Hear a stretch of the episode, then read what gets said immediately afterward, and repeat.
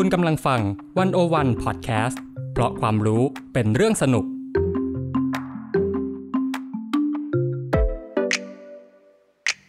One O One In Focus เจาะไฮไลท์เด่น เศรษฐกิจสังคมการเมืองทั้งไทยและเทศโดยกองบรรณาธิการ The One O One dot world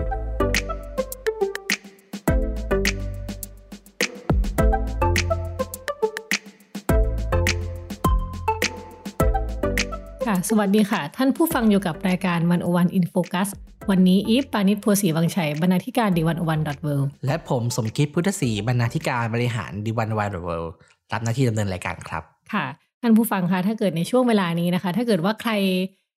ถึงจะไม่ได้ดูบอลหรือไม่ได้ตามข่าวเนี่ย แต่ว่าข่าวฟุตบอลโลกก็คงต้องมาผ่านหูผ่านตาบ้างนะคะ ถึงแม้ว่าช่วงก่อนหน้าที่ฟุตบอลโลกจะเริ่มขึ้นเนี่ย ข่าวดูจะเงียบๆแต่ว่าพอถึงเวลามาจริง ๆ เนี่ยกลายเป็นว่า ทุกคนสนใจทีวี ทุกบ้านเปิดฟุตบอลโลกนะคะ แล้วก็จริง ๆ มันไม่ใช่มีแค่ประเด็นเรื่องฟุตบอลเนาะแต่ว่ามีประเด็นหลายอย่างให้เราติดตาม เอาแค่ว่าคนไทยจะได้ดูบอลโลกหรือเปล่า ก่อนหน้านี้เรายังต้องลุ้นถึงสามวันก่อนแข่งเรายังเมื่อกี้ลุ้นอยู่เลย อีฟบอกว่า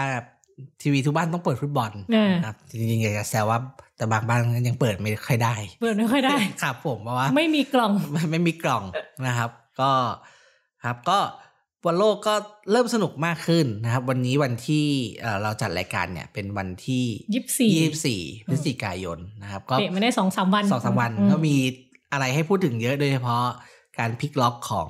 ซาอุดีอาระเบียที่เอาชนะอาร์เจนตินา แล้วเมื่ก็อคืนญี่ปุ่นด้วยชนะเยเมื่ออรคืนมันญี่ปุ่นชนะเยอรมันก็ทำให้บอลโลกมันมันดูสนุกขึ้นอะ แบบว่าเออมันมีเรื่องที่ที่เซอร์ไพรส์นะครับ แต่ว่า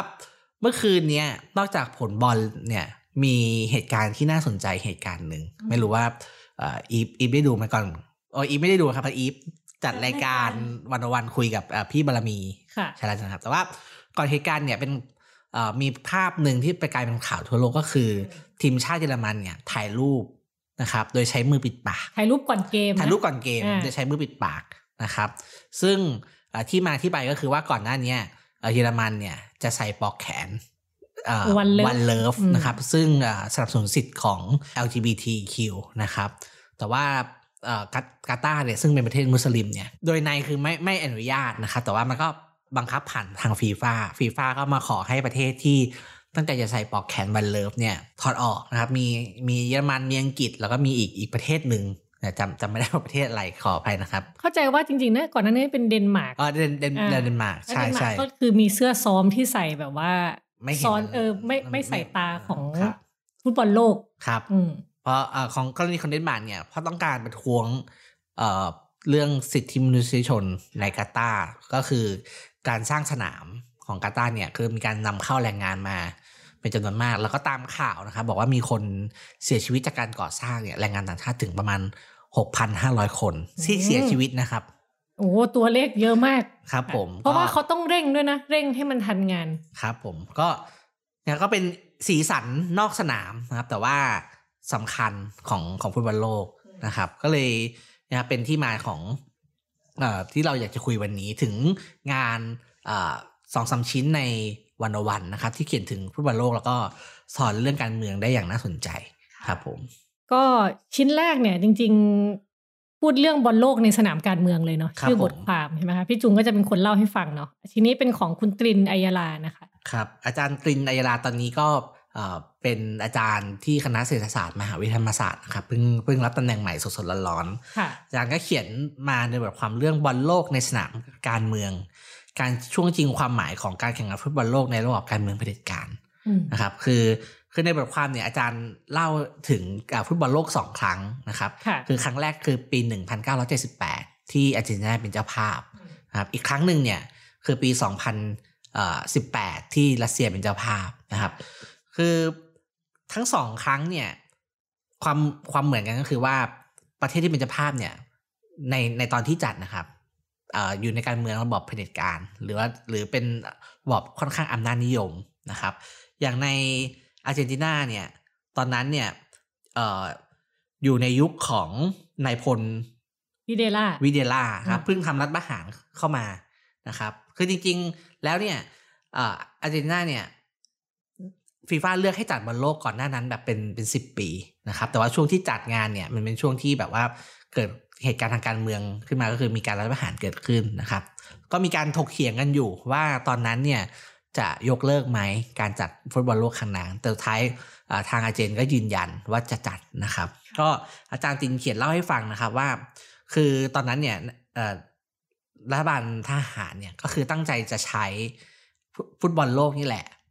เป็นเครื่องมือทางการเมืองนะครับ ในในด้านหนึ่งก็คือเป็นการประกาศว่าแบบอาร์เจนตินาเนี่ย พร้อมแล้วก็การเมืองภายในเนี่ยสงบนะครับ แล้วก็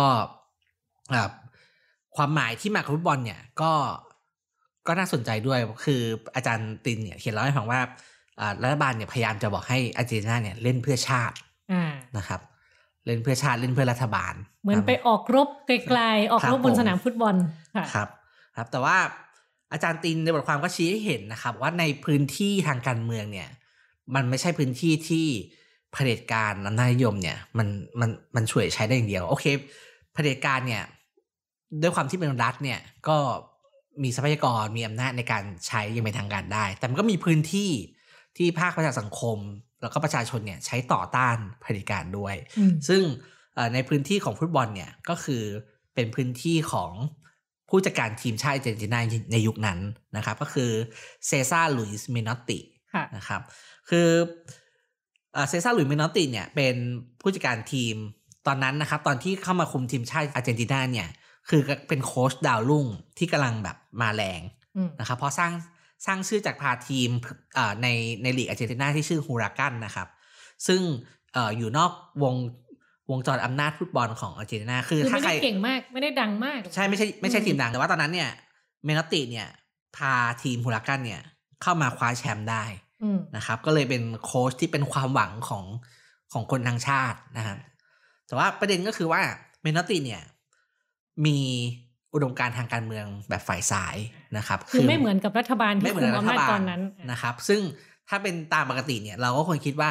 เออท่านก็ใช้อำนาจกดดันแล้วก็ปลดโค้ดไปอืมนะครับ แต่ความที่เอ่อรัฐบาลเองก็ต้องพึ่งเมนอตติ เพราะหวังว่าเมนอตติจะพาทีมชาติอาร์เจนตินาประสบความสำเร็จครับ ก็ไม่กล้าปลดนะครับในขณะที่เมนอตติเองก็รู้ว่าตัวเองมีพื้นที่ตรงนั้นอยู่ก็ใช้ ก็ใช้พื้นที่ตรงนี้ครับในการแสดงออกซึ่งอาการไม่เห็นด้วยกับการเอ่อรัฐบาลทหาร แสดงออกยังไงบ้างคะตอนนั้น ก็จะเห็นว่าแมสเซจนะครับที่เมนติ แล้วก็นักเตะทีมชาติอาร์เจนตินาพยายามจะบอก ก็คือว่าฟุตบอลเนี่ยมันเป็นการมันเป็นฟุตบอลที่เล่นเพื่อประชาชนอืมนะครับ แล้วก็เอ่อแสดงออกทำทำทำให้เห็นนะครับว่าเอ่อฟุตบอลของพวกเราเนี่ยมันเป็นฟุตบอลที่มีเป็นอิสระนะครับให้ผู้เล่นในการสร้างสรรค์ความสวยงาม ของเกม ไม่ใช่ฟุตบอลที่เน้นชัยชนะ ซึ่งเป็นฟุตบอลแบบเอ่อแบบคือคือในโลกฟุตบอลเนี่ยฟุตบอลที่เน้นใช้ชัยชนะ เน้นระเบียบวินัยเนี่ยมันเป็นฟุตบอลที่บอกว่าเป็นฟุตบอลของระบอบการเมืองแบบขวาจัดอ่าครับคือทั้งทำทุกอย่างเพื่อชัยชนะทั้งทำทุกอย่างแบบเพื่อทีม แต่ว่าเมนอตติเนี่ยปรัชญาของฟุตบอลเนี่ยก็คือเอ่อเป็นปรัชญาที่เล่นฟุตบอลเพื่อเพื่อประชาชน เป็นปรัชญาฟุตบอลแบบฝ่ายสาย เล่นแบบศิลปะบนฟลอร์ย่าอะไรแบบนั้นครับค่ะ มีเกร็ดอืมที่จะเล่าให้ฟังอีกนิดหนึ่งครับอืมคือเอ่อก่อนหน้านี้ครับ อาจารย์ตินเนี่ยเคยเขียนบทความมา ช่วงนั้นก็คือเอ่อเดียโกมาเลนาเพิ่งเสียชีวิตนะครับ อาจารย์ก็พูดถึงเอ่อประวัติของมาเลนานะครับ ในในบางแง่มุม แล้วก็มีชื่อของเมนอตติเนี่ยโผล่ขึ้นมาด้วยนะครับ คือถ้าใครเอ่อเป็นแฟนคลับฟุตบอลเนี่ยก็จะรู้รู้อยู่ว่าแบบ อ่ามาราโดน่าเนี่ยมาสร้างชื่อที่ทีมบาร์เซโลนาใช่ไหมครับคือจะคือเตะบอลอยู่ที่อาร์เจนตินาแล้วก็ย้ายย้ายมายุโรปครั้งแรกเนี่ยคือมาที่บาร์เซโลนาเลย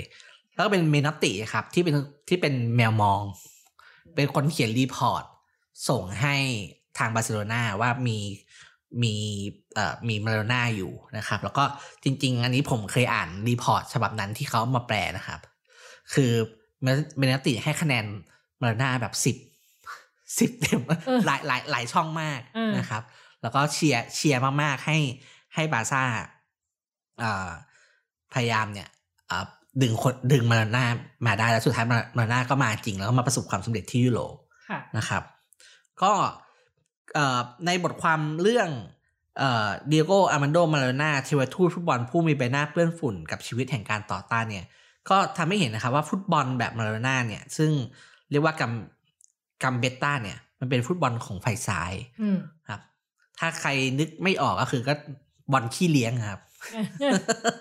ก็คือเราจะเห็นมันเป็นเป็นมันเป็นสไตล์เฉพาะอยู่เหมือนกันอืมคือเราจะเห็นลิโอเนลเมสซี่ใช่ไหมครับเอ่อก็เล่นบอลลักษณะคล้ายๆอย่างนี้นะครับ คือเขาบอกว่าเอ่อฟุตบอลเนี้ยมันเป็นมันมันเป็นสัญลักษณ์ของของชาติอาร์เจนตินาแล้วก็เป็นสัญลักษณ์ของฟุตบอลของของการเมืองแบบฝ่ายซ้ายด้วยนะครับ นอกจากนี้นะครับเอ่อมีเกร็ดอีกอันหนึ่งที่อยากจะโยงฟุตบอลโลกเข้ากับการเมือง ก็คือในปี 1986 ที่เป็นฟุตบอลโลกที่เม็กซิโกนะครับปีนั้นเนี่ยเป็นปีทองของทีมชาติอาร์เจนตินาแล้วก็มาเลโดน่าเอ่อแล้วก็แมตช์ที่เป็นประวัติศาสตร์มาก ๆ เลยก็คือแมตช์เอ่อที่เจอกับอังกฤษอืมใช่ไหมครับตอนนั้นมาเลโดน่าทำสองสองสองสิ่ง อย่างแรกคือหัตถเจ้านะครับซึ่ง Hand of God Hand ที่ of เรารู้ God จักก็กันคือเออ ไปใช้มือปัดบอลบอลเข้าประตูครับ แต่มันเนียนมากอืมครับ ก็แต่ว่าถ้ายุคนี้ไม่ได้นะครับเพราะยุคนี้มียุคนี้กล้องทุกมุมยุคนี้มี VAR VAR ครับ ต้องถูก cancel นะครับอ่าไม่เป็นตำนาน แต่ว่าอีกลูกหนึ่งก็คือลูกที่เลี้ยงหลบคนเกือบน่าจะเกือบทั้งทีมทั้งนะครับทีมเลี้ยงทั้งสนามเลี้ยงแต่ทั้งสนามก็ไปกลายไปกลายเป็น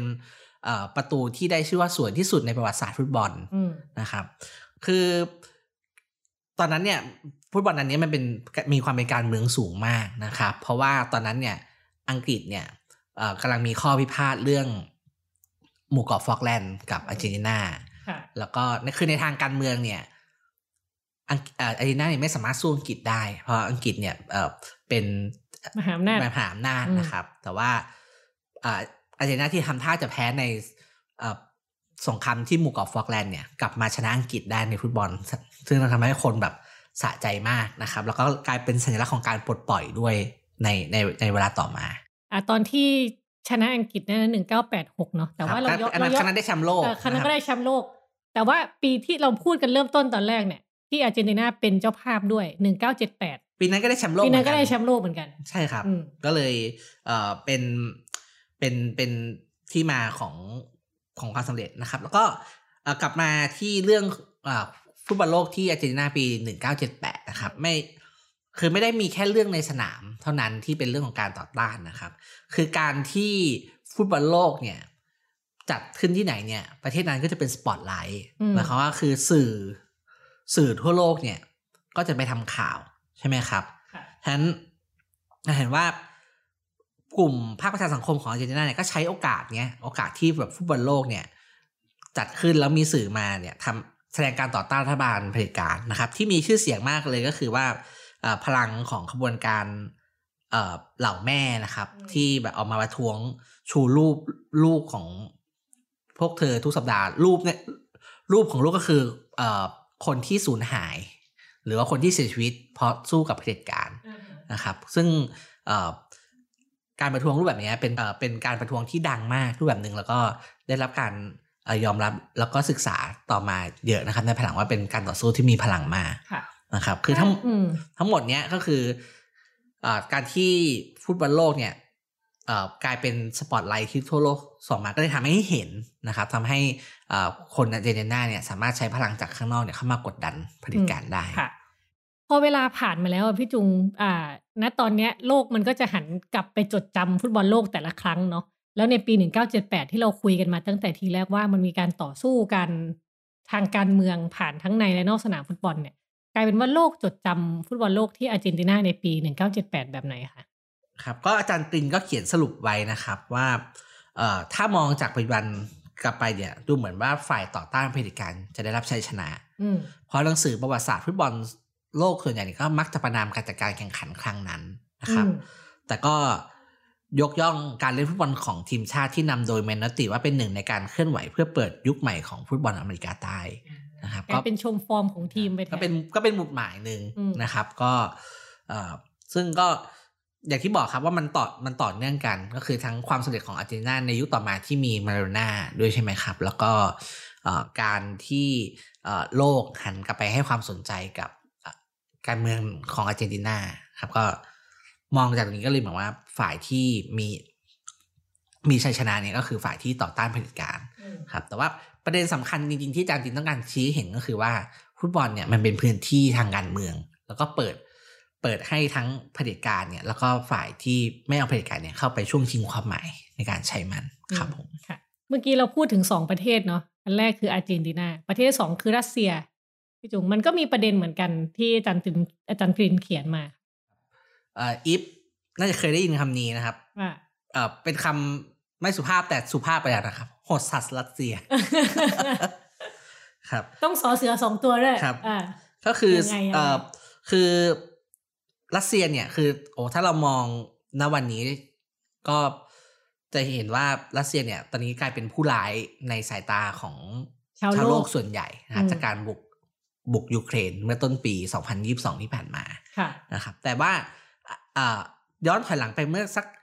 อ่าสี่ปีก็คือฟุตบอลโลก 2018 เนี่ยรัสเซียเนี่ยได้รับการยอมรับมากกว่านี้มากอืมนะครับ ก็คือเอ่อปูตินเนี่ยก็ก็ต้องยอมรับว่าตอนนั้นเนี่ยคนไม่ได้มองว่าโลกเนี่ยไม่ได้มองว่าระบอบ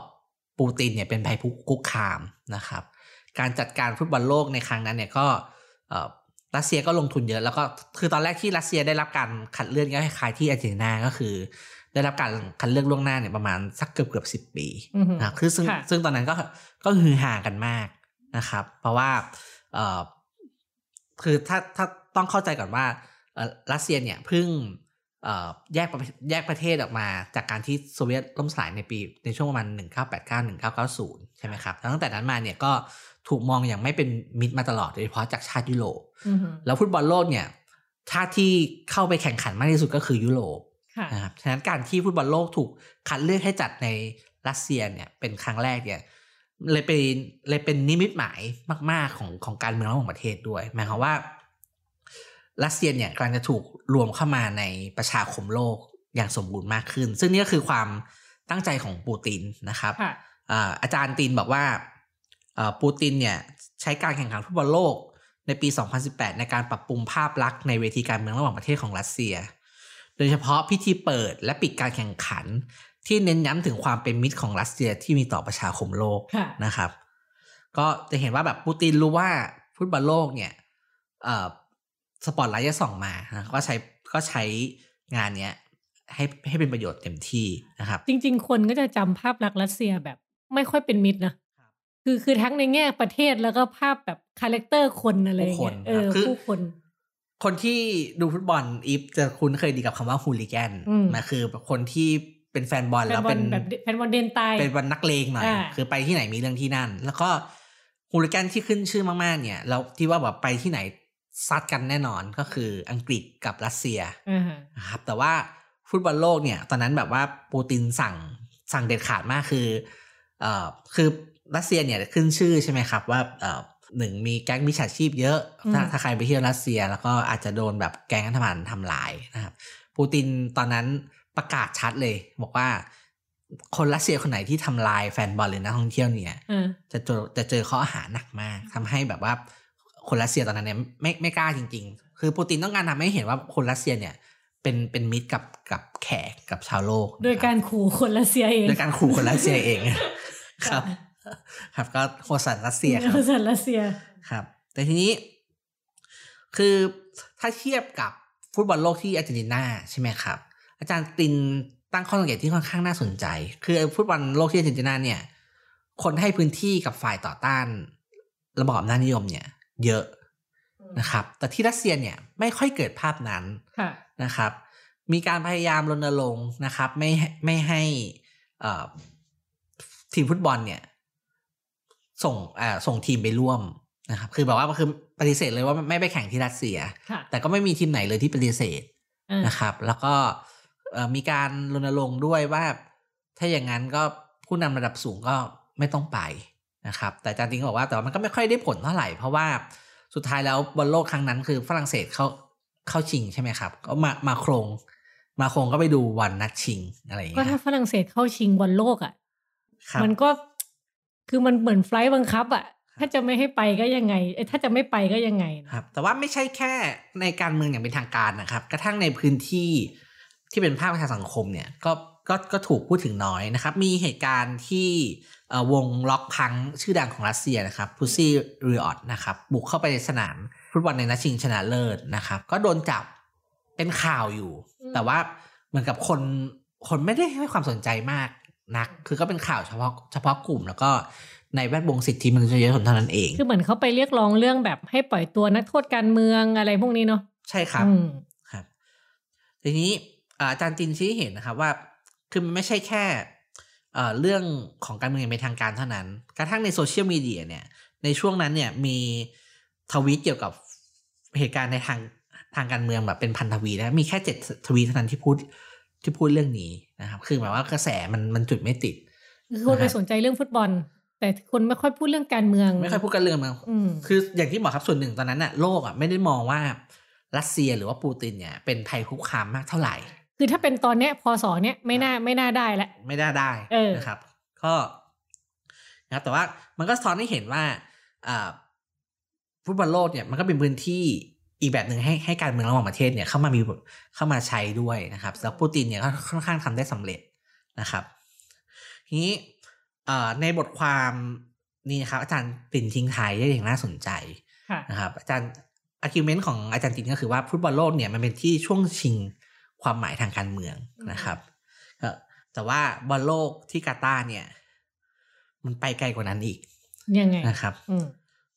คือมันเป็น อาจารย์ว่ามันคือการเถียงกันด้วยซ้ำว่าการเมืองคืออะไรนะครับ เคสที่เอ่อเราได้พูดไปแล้วบ้างก็คือเคสเรื่องทีมชาติเดนมาร์กใช่ไหมครับ ที่เอ่อ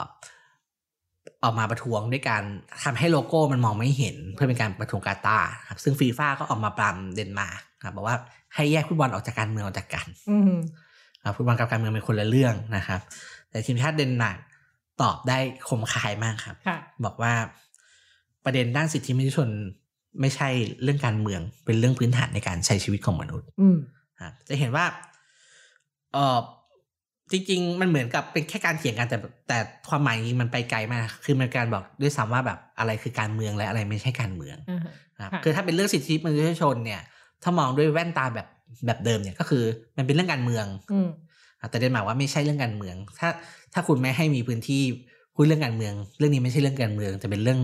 เรื่องในชีวิตประจำวันอืมนะครับคือสิทธิสิทธิมนุษยชนมันเป็นเรื่องพื้นฐานของมนุษย์ไปแล้วครับอืมก็อาจารย์ตินทิ้งท้ายบทความนี้ได้อย่างคมคายนะครับ บอกว่าในวันที่ประชาธิปไตย และคุณค่าสิทธิมนุษยมนุษยชนถูกท้าทายและถดถอยเนี่ย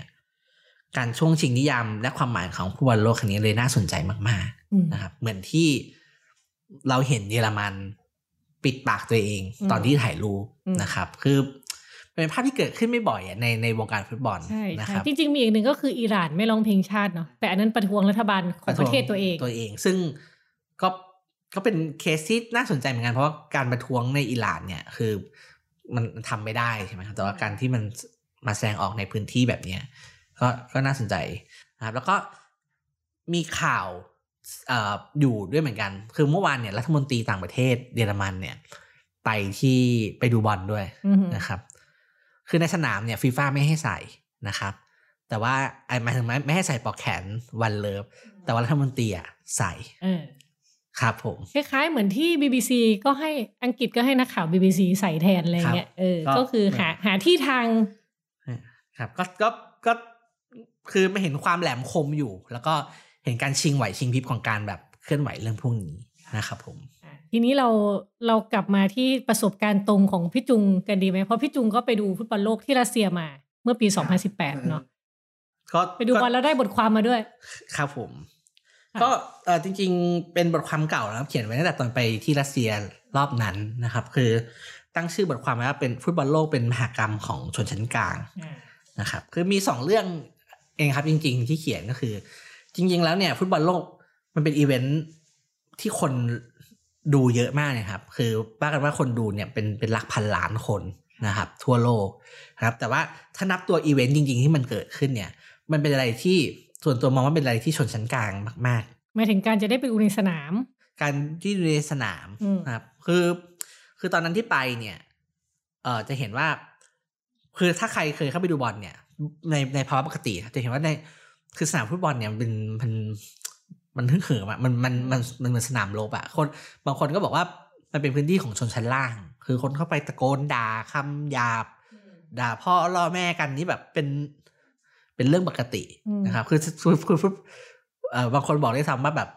ฟุตบอลเนี่ยเป็นพื้นที่เดียวที่ที่ที่ยังหลงเหลืออยู่าของของชายแท้อะ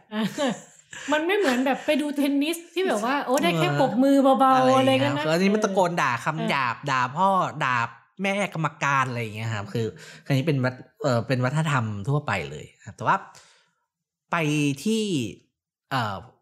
ถ้าไปดูบอลโลกเนี่ย จะเห็นว่าแบบ เออสัดส่วนของ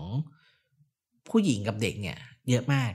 นะครับ แล้วก็อันนี้มันอย่างที่รัสเซียเนาะที่รัสเซียแล้วคิดว่าเป็นคิดว่าเป็นที่ทั่วโลก ซึ่งมีคำมีเออผมมีคำอธิบายอยู่ครับก็คือ แล้วกองเชียร์เนี่ย นั่งปนกัน คือไม่ว่าคุณจะเชียร์ทีมที่เตะ กันอยู่คือ ไม่ไม่ต้องกลัวว่าแบบว่าเฮแล้วแบบคนข้างๆจะมาตีอะมันไม่เหมือนฟุตบอลปกตินะครับ ซึ่งก็ทำให้เอ่อเสนอว่าแบบเออฟุตบอลโลกเป็นเรื่องของชนชั้นกลางจริงเพราะเพราะคนที่จะเข้าไปอยู่ในสนามเนี่ยคือก็ต้องพูดถ้าเมืองก็ต้องมีฐานะระดับหนึ่ง เพราะพวกตัว๋วพวกการเดินทางมาเริ่มพวกนี้ก็เหมือนกับว่าคุณมีตังค์มาเที่ยวต่างประเทศอะอืมแล้วเวลามามามาดูฟุตบอลโลกคนเดียวมัน ถ้าภาษาอีกก็ต้องบอกว่ามันมันมันบอมวนใช่ไหมครับ มันต้องมีเพื่อนมาดูต้องด้วยคือถ้าไม่ไม่มากับเพื่อนก็ต้องมากับครอบครัวอืมใช่ไหมครับที่พอมากับครอบครัวเนี่ย ด้วยความที่พอมันมีคนชั้นกลางเนี่ย มันก็จะไม่ได้แบบรุนแรงมากมันจะมันก็จะสุภาพกว่าปกติอืมกว่าแฟนบอลปกติทั่วไปหน่อย แล้วก็เวลาทำอะไรก็แบบเน้นสร้างสรรค์เฮฮาอะโดนยิงก็ไม่เป็นไรก็เฮได้ อะไรอย่างเงี้ยครับ ก็เลย แล้วก็มันมันมันมันค่อนข้างปลอดภัยมาก ๆ อย่างที่เล่าให้ฟังไปแล้วครับว่า ที่รัสเซียเนี่ยเอ่อตอนนั้นปูตินก็สั่งเลยว่าแบบห้ามทำลายนักท่องเที่ยวใช่ไหมครับในขณะที่นักท่องเที่ยวเองเนี่ยก็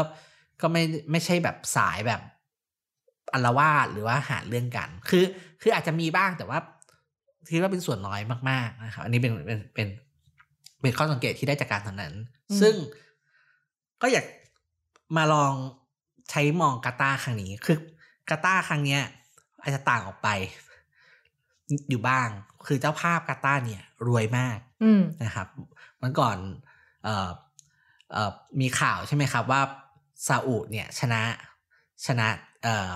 อาร์เจนตินาอาร์เจนตินาใช่ไหมครับ คนก็เขียนแซวกันว่า กลับไปเนี่ย คงจะอัดฉีดกันคงให้รถเบนซ์คนละคันนะครับตอนนี้มีข่าวออกมานะครับ ว่าไม่ใช่รถเบนซ์ครับรถอะไรคะซื้อโรลส์รอยซ์ให้คนละคันครับ โอ้ครับคือกาตาร์คือคือประเทศตะวันออกกลางคือเป็นประเทศที่แบบเอ่อเอ่อ เงินเงินเยอะใช่ไหมครับเยอะฉะนั้นเยอะอืมในรอบเนี้ยคนที่เป็นเจ้าภาพจริง ๆ เนี่ย คือรวยกว่าคนที่เอ่อเป็นแฟนบอลที่เข้าไปดู ก็ยังไม่รู้ออกมาว่าว่าออกมาหน้าตาจะจะเหมือนหรือต่างกันยังไง ครับ แต่สำหรับฟุตบอลโลกที่กาตาร์ครั้งเนี้ยก็คงมีลักษณะที่คล้ายเดิมอยู่นะครับ ก็คือคนที่ไปดูฟุตบอลเนี่ย ก็ก็ถือว่าก็คงเป็นชนชั้นกลางนะครับ ก็ เพราะตั๋วเนี่ยถ้าถ้าซื้อจากทางฟีฟ่าโดยตรงเนี่ย ก็สี่พันประมาณสี่พันกว่าบาทนะครับอันนี้ผมต่อนัดเหรอ ต่อนัดครับ เออ ชนชั้นกลางเถอะแบบนั้นน่ะครับ แต่ว่ามากมากกว่าอืมมากกว่าตั๋วฟุตบอลเนี่ยคือตั๋วเครื่องบินนะครับอืมตั๋วเครื่องบินไปกาตาร์ตอนนี้แพงมากนะครับอืมตั๋วที่พักก็ค่อนข้างแพงได้ข่าวว่าพี่จุงก็กำลังจะไปกาตาร์ครับ ก็รอบนี้ก็ ก็ก็ไปด้วยมันไม่ครับใช่ชนชั้นกลางหรอก คนรวยเออพูดตรงไม่ไม่ไม่ไม่ไม่คือเออค่าตั๋วค่าอะไรคือคือถ้าถ้าวางถ้าวางแผนระดับหนึ่งเนี่ยคือไม่ได้แพงขนาดนั้นนะครับ แต่ว่าถ้าถ้าต้องมาเป็นมือสองมือสามเนี่ยคือคือแพงแพงจริงหมายถึงค่าตั๋วซื้อต่ออย่างเงี้ยเหรอ ใช่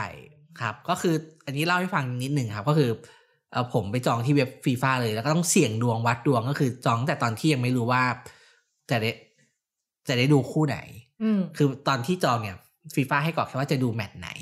แล้วก็กรอกไปอะสามหกสามหกสามเจ็ดสามแปดคือพูดง่ายๆคือเลือกวันไปดู ตอนนั้นบอลโลกรอบคัดเลือก ยังเตะไม่เสร็จเลยอ่าไม่รู้ว่าทีมไหนจะได้ไม่รู้เข้าทีมบ้าไหนงแล้วก็พอ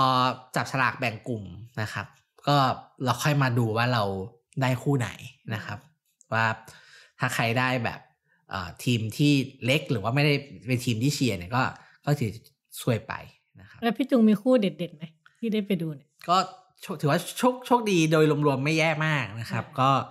ได้ไปดูอ่าเนเธอร์แลนด์กับกาตาร์เจ้าภาพมันมีสีสันอยู่อืมนะครับ ไปดูเอ่อเดนมาร์กกับออสเตรเลียอืมครับเอ่อญี่ปุ่น ญี่ปุ่นกับสเปนโอ้อันนี้ทีเด็ดครับดีดีๆทั้งสามคู่เลยนะครับ แล้วก็คู่สุดท้ายอืมคือเกาหลีใต้กับโปรตุเกสอ๋อครับคืออืมอืม คือเสน่ห์ของฟุตบอลโลก อันนี้ส่วนตัวนะครับ คือเนื่องจากว่า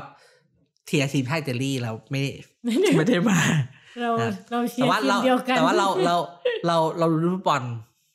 คือถ้าสมมติว่าไปแล้วมันมันได้พอดูแบบนักเตะดังอะอืมนักเตะซูเปอร์สตาร์ก็ถือว่าถือว่าโอเค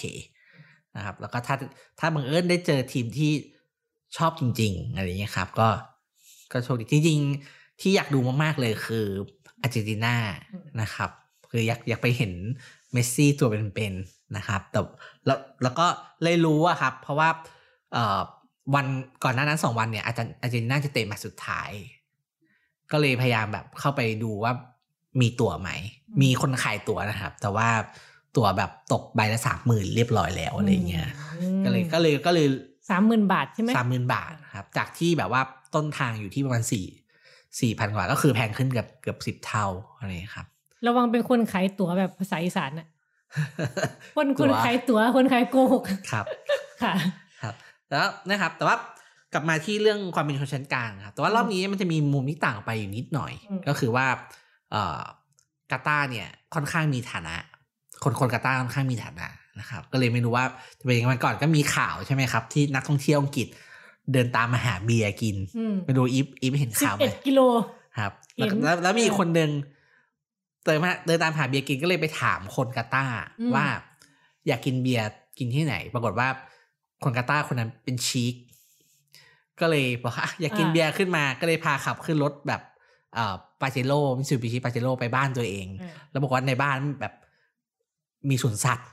อ่ามีสวนสัตว์อยู่ในบ้านอะไรอย่างเงี้ยครับ ก็เลยได้ได้ไปเที่ยวบ้านชีคด้วยอืมนะครับคือแบบว่าเออมันจะเป็นประสบการณ์อีกแบบหนึ่งนะครับเอ่อ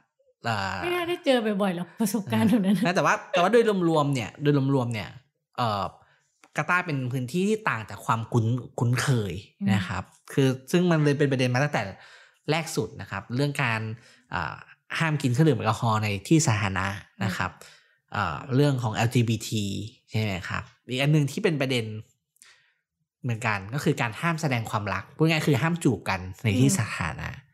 ครับ ซึ่งอันเนี้ย ก็ท้าทายอยู่ เพราะว่าเอ่อคือฝรั่งอะยุคนยุโรปเนี่ยคือเขาเขาจูบกันในที่สาธารณะเป็นเรื่องปกติ แล้วการไปเที่ยวการไปดูฟุตบอลโลกครั้งนี้ยบางคนก็มาแบบเป็นคู่รักมาอะไรอย่างเงี้ยเขาก็ถือโอกาสมาเที่ยว นี่ก็ท้าทาย มันเป็นดีเบตที่เถียงกันอยู่นะครับ ก็คือว่า เรียกร้องให้เอ่อกาตาร์เนี่ยเปิดรับความแตกต่างหลากหลายอืมคนที่เชียร์คนที่เถียงแทนกาตาร์บอกว่า ก็นี่ไงนี่คือกาตาร์คุณ ต้องเคารพอืมความความความเป็นกาตาร์ต้องเคารพวัฒนธรรม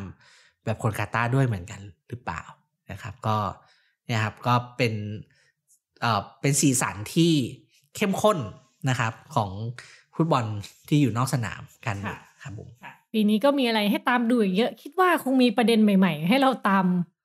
กันอีกเยอะนะคะครับจนกว่าจะจบทัวร์นาเมนต์นี้เนาะก็ วันนี้ค่ะ รายการแล้วขอขอก่อนจบขอขอขอแซวนิดนึงได้ไหมครับ ได้ว่าไงว่าไงครับ ก็สำหรับประเด็นที่อิฟบอกตอนแรกสุดเลยครับ เรื่องกสทช กับอ่ากับ True นะครับว่าเราจะได้ดูบอลโลกไหมตอนแรกเราจะได้โลกไหมครับเออก็อยากชวนอามตามอ่านซีรีส์ครับ ของวันวันที่เราทำกรณีที่เกี่ยวข้องกับกสทช และ True อีก ก็คือเรื่องกรณีควบรวม True d t a c ค่ะนะครับ คือมันสองเรื่องนี้ไม่เกี่ยวกันต้องบอกก่อนสองเรื่องนี้ไม่เกี่ยวกัน แต่ถ้าอ่านซีรีส์เรื่องกรณีควบรวม True d t a c กสทช True เนี่ย ก็อาจจะเห็นอะไรบางอย่าง หรืออาจจะชวนเราคิดอะไรบางอย่าง จากกรณีอ่าเคสบอลโลกที่เถียงกันอยู่ทุกวันนี้ก็เป็นได้ครับ ก็เดี๋ยวอาจจะเห็นวิธีทำงานหาวิธีทำคิดของกสทช ใช่ครับผมอืมครับ ก็ฝากไว้ครับ ค่ะโอเคจบท้ายคมใครเหมือนเดิมนะคะ ถ้าเกิดว่าถ้าเกิดว่าท่านผู้ฟังเนี่ยฟังแล้วอยากรู้สึกอยากอ่านต่อก็ไปตามอ่าน บทความที่เราพูดถึงได้ในเว็บไซต์ d ิวันวัน w o r l d ครับผมก็ขอทวนอีกครั้งหนึ่งนะครับ มีอ่าถ้าเป็นเรื่องฟุตบอลนะครับ มี 3 ชิ้นนะครับ ชิ้นแรกคือเอ่อบอลโลกในสนามการเมือง การช่วงชิงความหมายของการแข่งขันฟุตบอลในระบอบการเมืองเผด็จการค่ะโดยอาจารย์ตรินอัยลานะครับ อีกชิ้นหนึ่งคือเรื่องดิเอโกดิเอโกอาร์มันโดมาราโดนาเทวทูตแห่งฟุตบอลผู้มีใบหน้าเปื้อนฝุ่น กับชีวิตแห่งการต่อต้านนะครับ อันนี้ก็โดยอาจารย์ตรินเหมือนกัน แล้วก็อีกชิ้นหนึ่งนะครับ ก็ฟุตบอลโลกในฐานะมหกรรมของชนชั้นกลาง ซึ่งผมเป็นคนเขียนเอง คุณสมคิดพุทธศรีครับผมค่ะครับค่ะผมก็ก็วันนี้ก็เอาเท่านี้ก่อน เดี๋ยวขอให้ดูบอลให้สนุกนะคะ วันนี้อีฟปานิชโพสีวังชัยครับ แล้วก็ผมสมคิดนะครับก่อนลาไปก่อนสวัสดีครับ สวัสดีค่ะ